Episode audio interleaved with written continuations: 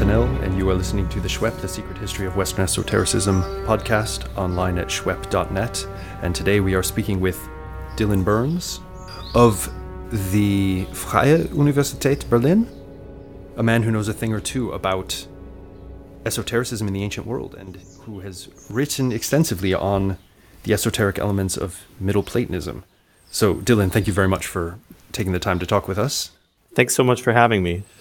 In the last episode, we spoke with Professor John Dillon, and uh, he's a man who literally wrote the book on Middle Platonism, in that he wrote a book called Middle Platonism. And at the end of that book, he has a section on what he terms the underworld of Platonism. And in that section, it's sort of a whole weird and wonderful grab bag of movements from the Roman period, largely, late Hellenistic Roman period, which have undeniable elements of Platonism in them, but which are easy to dismiss as sub philosophical, as E.R. Dodds put it, or otherwise not philosophy in the true sense. And this is, he calls, the underworld of Platonism, which is a very interesting way of putting it. So maybe the first thing we could do is talk about Dillon's model of the underworld of Platonism, try to figure out what exactly fits into this category, what are we talking about, and move on from there. The the underworld of Platonism is a ball. It's a it's, it's a fascinating collection of material and a, and a very funny term. And as as you as you noted, John Dillon in his in his book the the Middle Platonists has a section at the end where he brings in what is more or less the weird stuff that he knows he needs to talk about, but he's not sh- quite sure what to do with it. And this was 40 years ago that he wrote this. You know, this, mm. the, the, the state of scholarship at the time of this was was not particularly advanced. And he the, the section is called "Some Loose Ends." Right. You know, so so he he's he explicitly designates this chapter as as an appendix of some sorts, and he and he then he describes what he what he calls the the underworld of Platonism. I love the term because it, it conjures up for me the the image of a bunch of Syrian philosophers sitting around a table gambling and smoking and drinking and putting out hits on copies of Epicurus or Chrysippus. right, like they're se- in their secret headquarters. Exactly, exactly. Ro- rogue philosophers teaching rogue philosophy, the a strange pagan theosophy, a, a, a rebel gnosis that was opposed to both the Christian churches and legitimate pagan schools of their day. And this is indeed how this literature is uh, imagined to be in, in a lot of modern discourse. I think that's why he, he called it that way. But what's, what's, what's interesting about the Platonic underworld is that it wasn't so underworld in its time. What was in it? What, what, what is the Platonic underworld? It's three bodies of sources. One is the Hermetic literature, which is to say, dialogues featuring the figure of Hermes Trismegistus, this Egyptian culture hero, as a as a revealer or even salvific figure. The the second member of the Platonic underworld are the Chaldean oracles, a body of revelatory Greek hexameters that uh, describe the ascent of the soul and a kind of mythologized metaphysics. Mm-hmm. And then the, the third member is Gnosticism, which is, of course, a, a huge, huge, disparate thing. But under uh, Dillon's rubric, all of the, the evidence pertaining to the, the, the literature produced and disseminated by figures known as Gnostics in antiquity right. belong to this Platonic underworld. What is particularly underworld or Platonic about them? A later dissertation on the Chaldean oracles by a scholar named Ruth Majercik delineates uh, five characteristics to the Platonic underworld, and it's it's a great list that's very provocative. So it's worth going through it. Mm-hmm. Five features. Members of the Platonic underworld, namely the, the Hermetica, the Chaldean oracles, and Gnostic literature have, an quote, first, elaborate and often exasperating metaphysical construction. That is, their metaphysics are complicated, long lists of things. Second, an extreme derogation of material existence. They say matter and the world is bad. Third, a dualistic understanding of human nature that envisions the soul or mind as a spark of the divine trapped in matter. Fourth, a method of salvation or enlightenment that generally involves a spiritual or ritual ascent of the soul. And five, a mythologizing tendency that hypothesizes various abstractions into quasi mystical beings. So, what makes this material distinct, according to Dillon and Majercik, are these five characteristics uh, the, the crazy metaphysics, the derogation of the of the world and of material existence, the notion of the divine as trapped in matter, the liberation of this divine trapped in matter through some kind of spiritual or ritual ascent, and then this mythologizing tendency where philosophical categories become members in the mythological narrative. All this is a good deal away from the more technical academic philosophizing of Aristotle or the Stoics you don't seem to, to, to see a lot of traditional academic philosophy in these texts. So the idea is that here we're dealing with a more sub philosophical or quasi religious phenomenon. I like it. Um, the first thing that comes to my mind when I hear these categories, though, is that they are um, certainly uh, certainly it's a case of degree because all of these things can be found in both mainstream academic Platonist philosophy, like Plotinus, even. Okay, Plotinus isn't very mythological, but you know, uh, most of these things would apply to him. And then someone like Proclus, just across the board, he, he fits all five of those categories to some degree, right? Um, yeah, totally. And then also, you can find most of these things in some form or another in any flavor of Christianity you want to look at. It's true. There what what what is interesting about the, the Platonic underworld is that if you peruse this literature, it jumps out to you as really distinctive.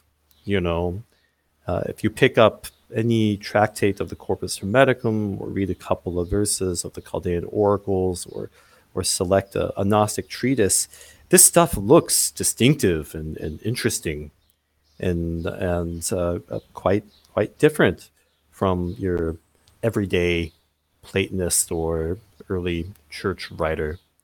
Right. Yet at the same time, the features that Dillon and Majercik took to define this Platonic underworld, you can actually find all over ancient philosophy and theology, and particularly in this period. So, you know, my sense is they were on to something, but it's it's the the sense that this material uh, was was not mainstream or that it was underground in its time is kind of misleading. That's uh, anachronistic, I think. You know, a good example of this, if we go through these same characteristics in the typology, elaborate and often exasperating metaphysical constructions. This is true for many writers of the period. A kind of dualism of the body and the mind, a derogation of material existence. This is true for uh, all kinds of ascetic literature. And there are a lot of different ways in which this dualism could be explained. It's, it's quite vague. More interesting, I think, is the notion of the spark of the divine trapped in matter.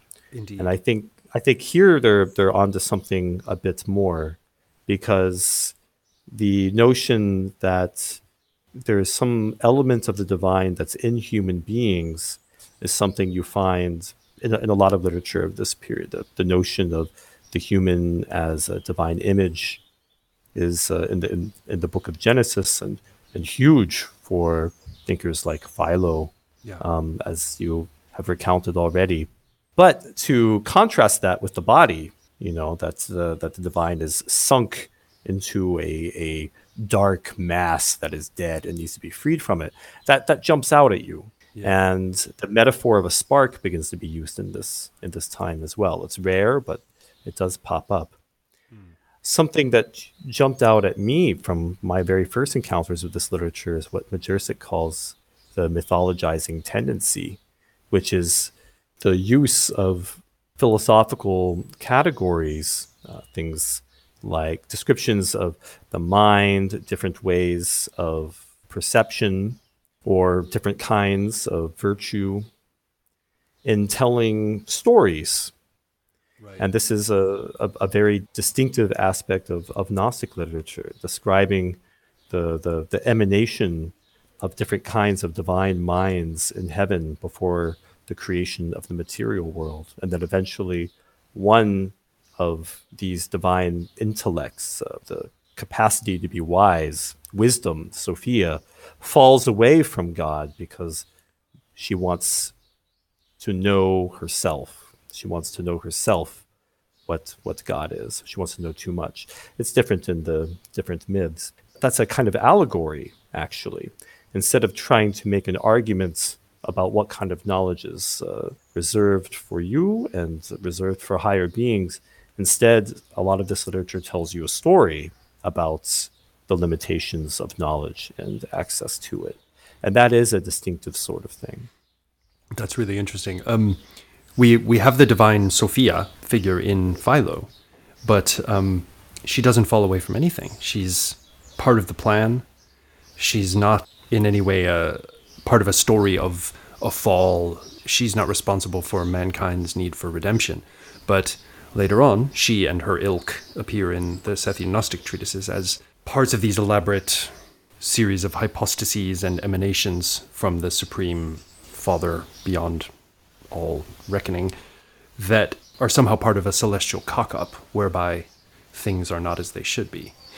And I wonder when you put it the way you put it, that these are, say, mythological narratives, the characters of which are actually sort of modes of consciousness and modes of knowing and different virtues and stuff like this, because they represent a kind of um, grasping at knowledge that is inappropriate, right? So the Sophia falls into error because she wants to know herself, or lower archons fall into error because they turn their attention from the highest reality toward this this material world, and thus, you know, the shit hits the fan.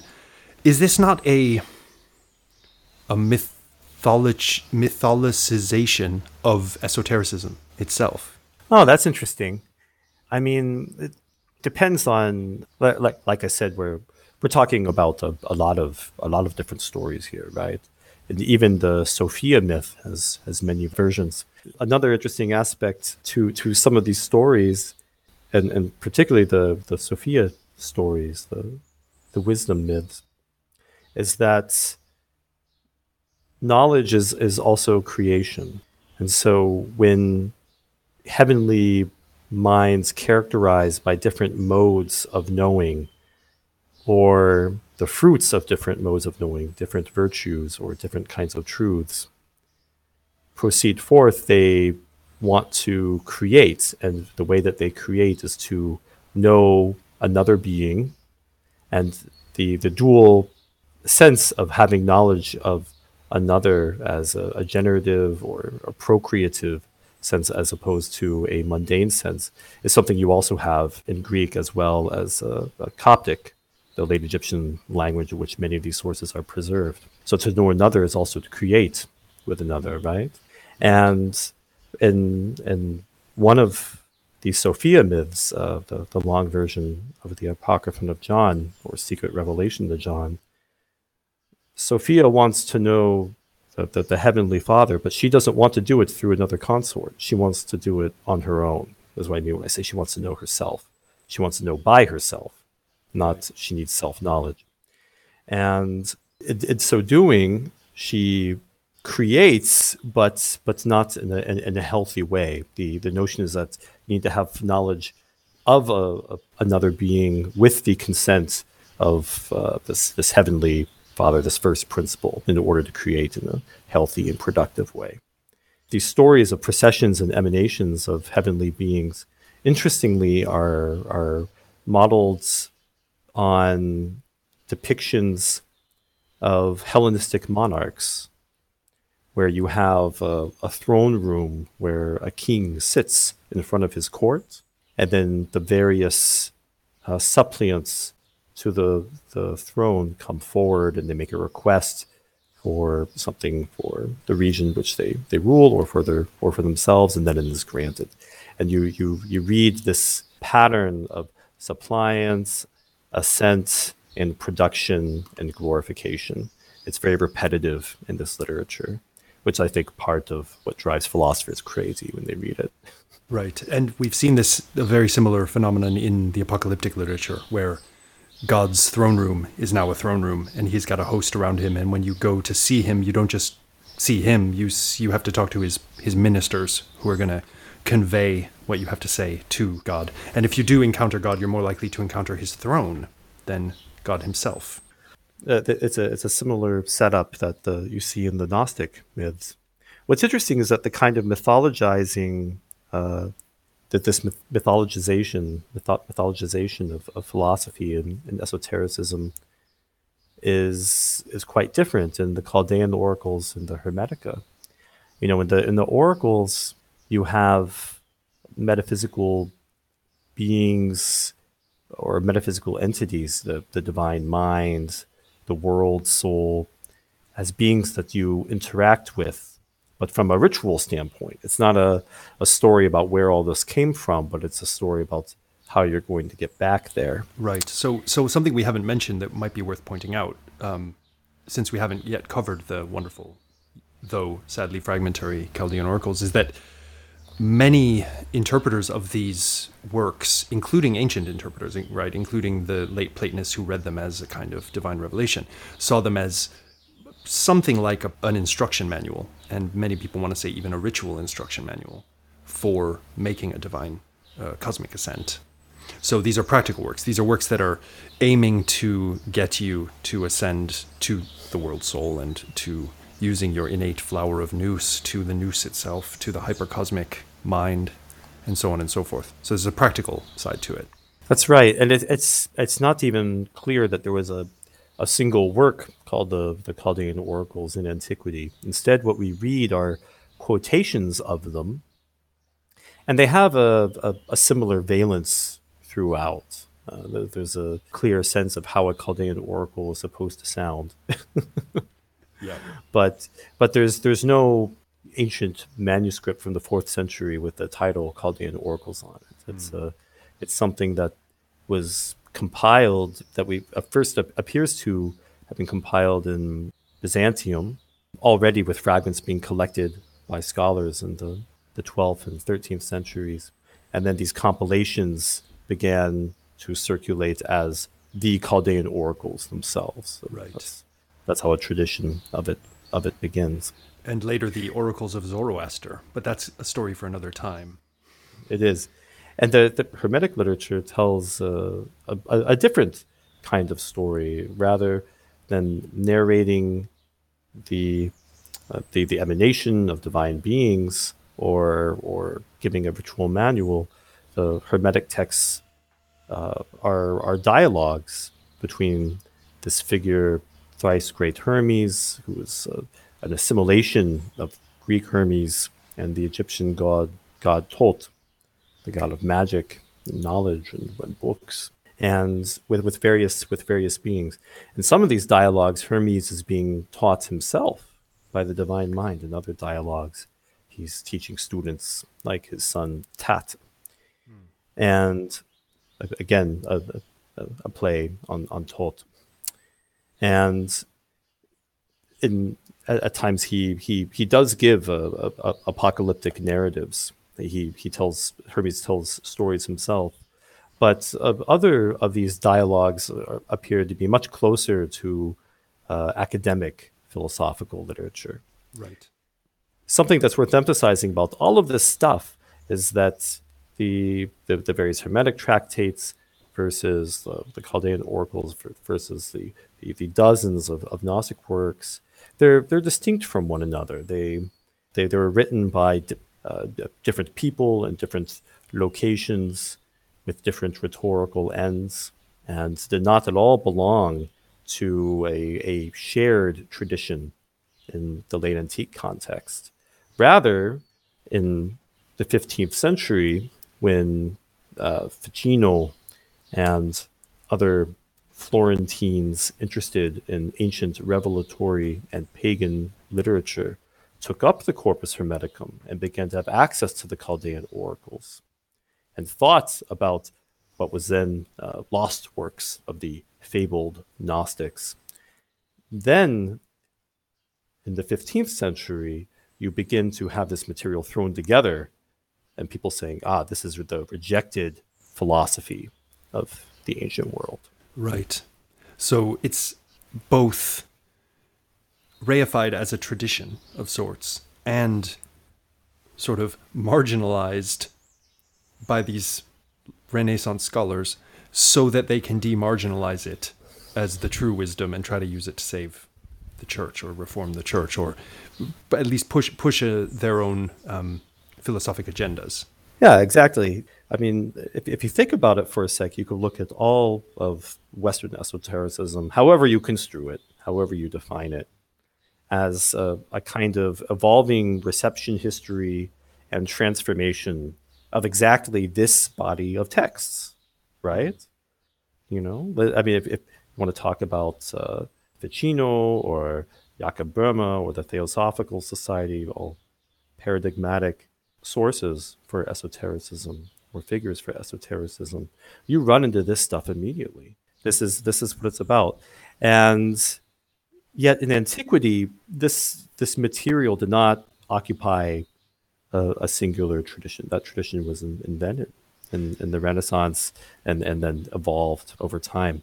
You see this in a really interesting way in the ancient context with the beginning of Neoplatonism, because there you have a figure who's who's very important for esotericism, uh, romanticism, and and uh, modern philosophy, Plotinus, who happens to run into some Gnostic literature, and we know this from his student Porphyry, who writes that in Plotinus's day there were Christians who, and he gives some names, and who circulated certain books, certain Gnostic texts who claimed that their teaching penetrated the depths of reality further than the teaching of Plato.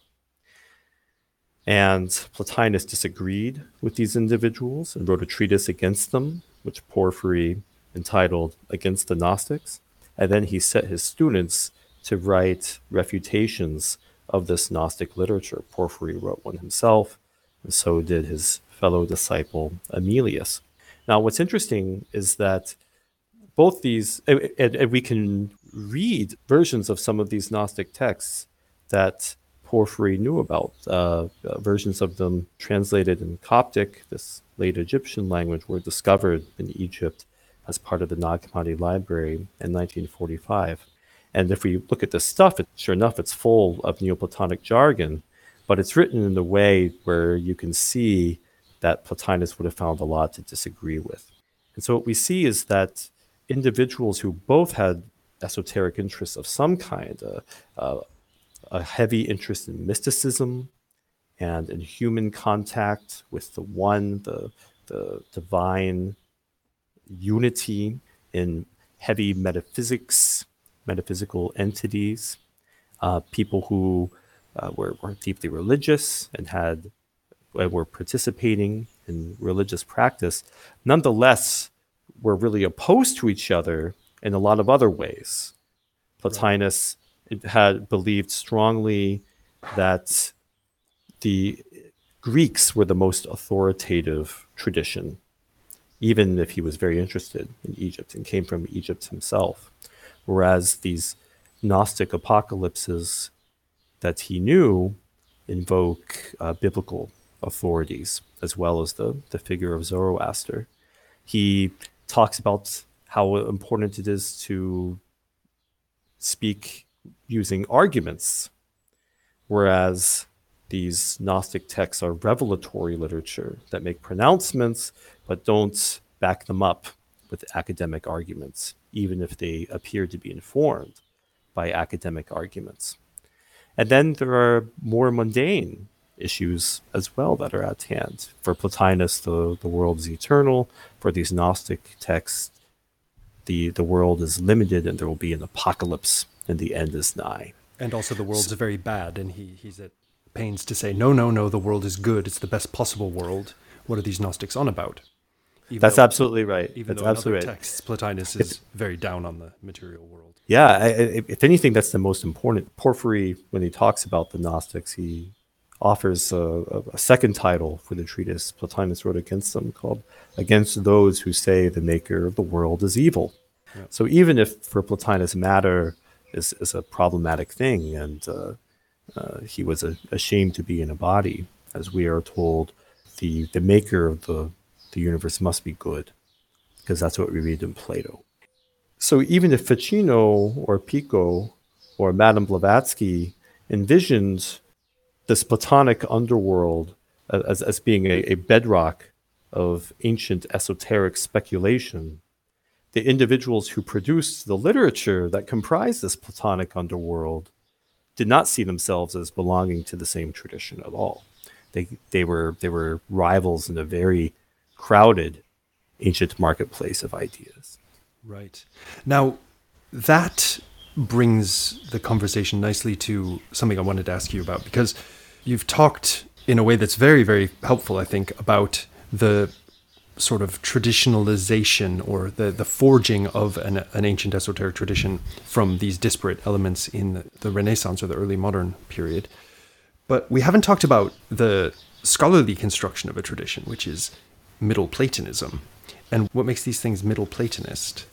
Um, what what is the common thread that would link, say, Philo, Plutarch, Numenius, Chaldean Oracles, Hermetica, Gnostic Tractate? Well, the that that's a great question. Of course, like I said, this material is diverse, but there are, there are definitely some some common threads that uh, justify Dillon's denotation of this material as Middle Platonic in some sense, and it is. And the, and the big thing is the focus on the notion of a divine mind as at least distinct in some sense, if not entirely differentiated from God.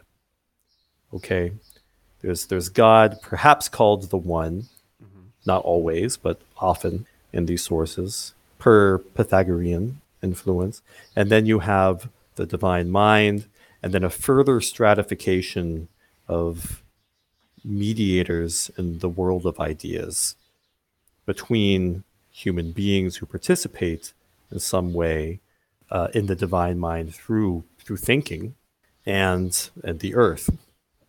And that's a, that's that's huge in this literature. The some of the chaldean oracles speak of two intellects a, a first intellect that uh, is, is withdrawn and serves as a, a first principle and then a second intellect that's creative and produces the rest of the world of ideas.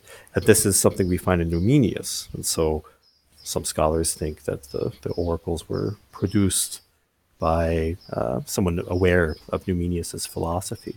And Numenius was a big player in his day, so why not?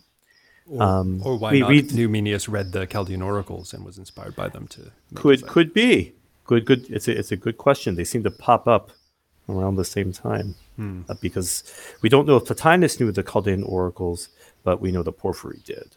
Right. And that's only a little bit later.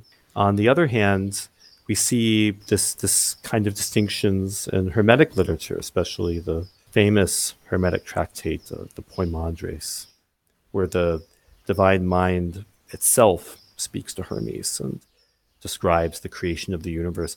Also, reference to uh, the, the first book of Genesis, which is an interesting thing about the Hermetica. A lot of Hermetic literature uses biblical intertexts. It's not uh, simply a, a, pagan teaching or or Egyptian teaching.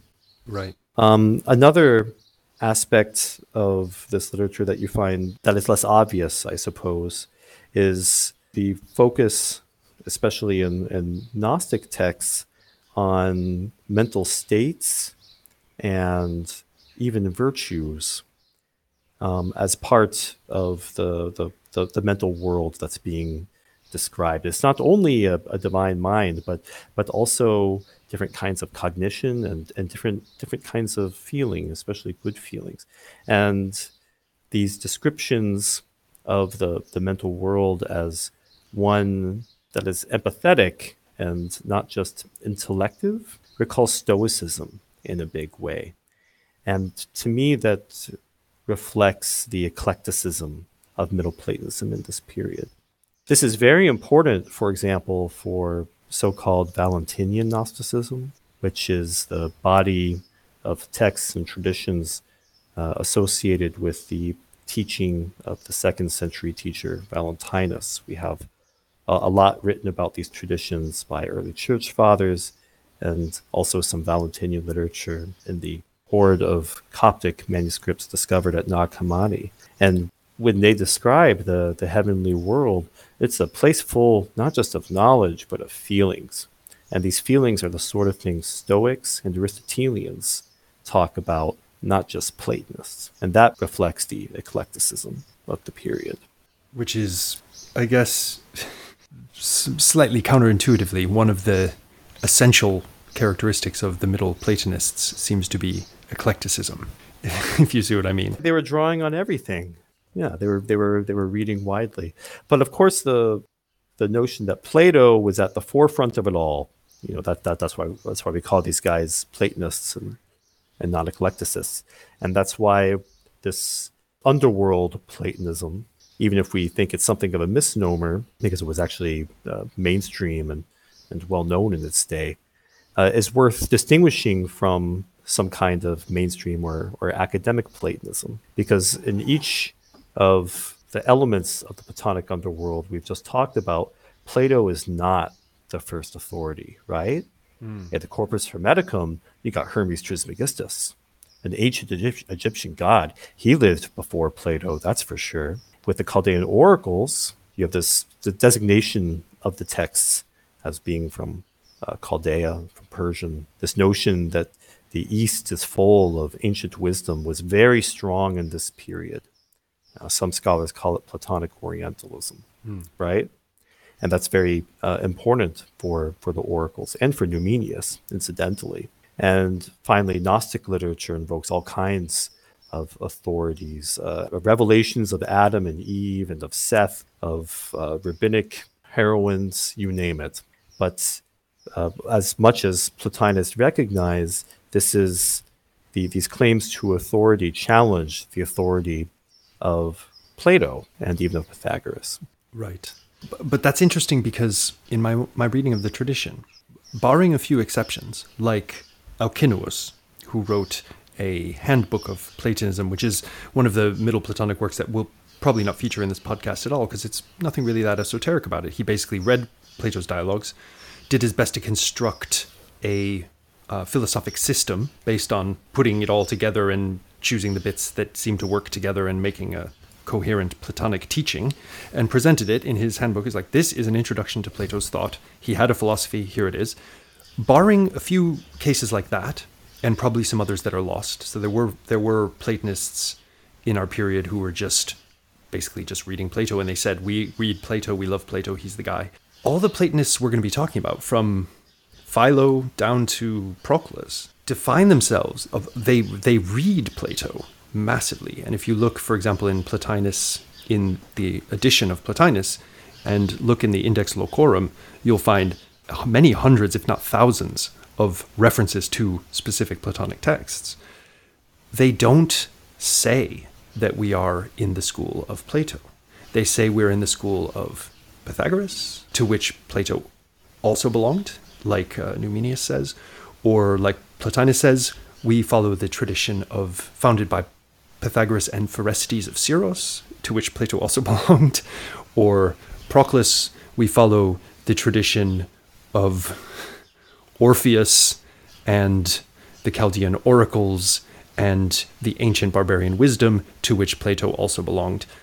However they phrase it, they never we don't have a single one of them who says we are Platonists. This is my understanding of it anyway. Maybe Plutarch is the exception because he tries to sort of reclaim the idea of the academy and say the academy is actually the school of Plato and we must revive the sort of dogmatic approach of the academy. For the most part, they all they're all pretty much harking back to Pythagoras and co, with a dash of uh, spicy Orientalist wisdom. You you have uh, all, all kinds of authorities enlisted in the construction of the Platonic tradition, but I still think it's Platonic for for these guys. I still think it's worth calling them Platonists. Numenius is a, is a great example of this. There's this there's this very famous fragment. It's quoted uh, all over the place. It's number one in in the edition of of Place, and, and for for good reason. And Numenius describes the teaching of the justifiably famous nations, uh, ta ethne, and the Assyrians, the Persians, the Egyptians, the Brahmins, and so forth, their philosophies and practices are all consonant belonging to uh, a singular ancient wisdom, which then, and, and this is this is the the important point, we also find manifestly explained in the philosophy of Plato and Pythagoras. Right. So You these know, guys were the, the explicators rather than the originators. Plato and Pythagoras would be the explicators rather than the originators. But we're going to use these explications. you know, Numenius is not commenting on a Persian text he has before him. He's commenting on, on Plato.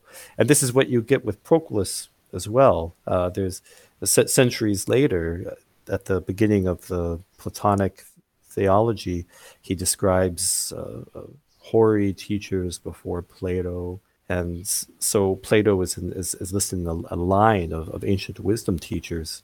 And yet, the rest of Platonic theology is explaining lines from, from Plato's dialogues and terminology that Proclus has developed in years of writing his own line by line commentaries on Plato. That's the stuff that he knew. It's these explications we're going to use. Hmm. At Porphyry, I think he, he was a he was a sharp cookie. Plotinus, a student in the third century, and he's very he's very straightforward about this when he describes the conflict with the Gnostics. It's not that the Gnostics weren't reading Plato too; it's that they were espousing other authorities as being superior to Plato.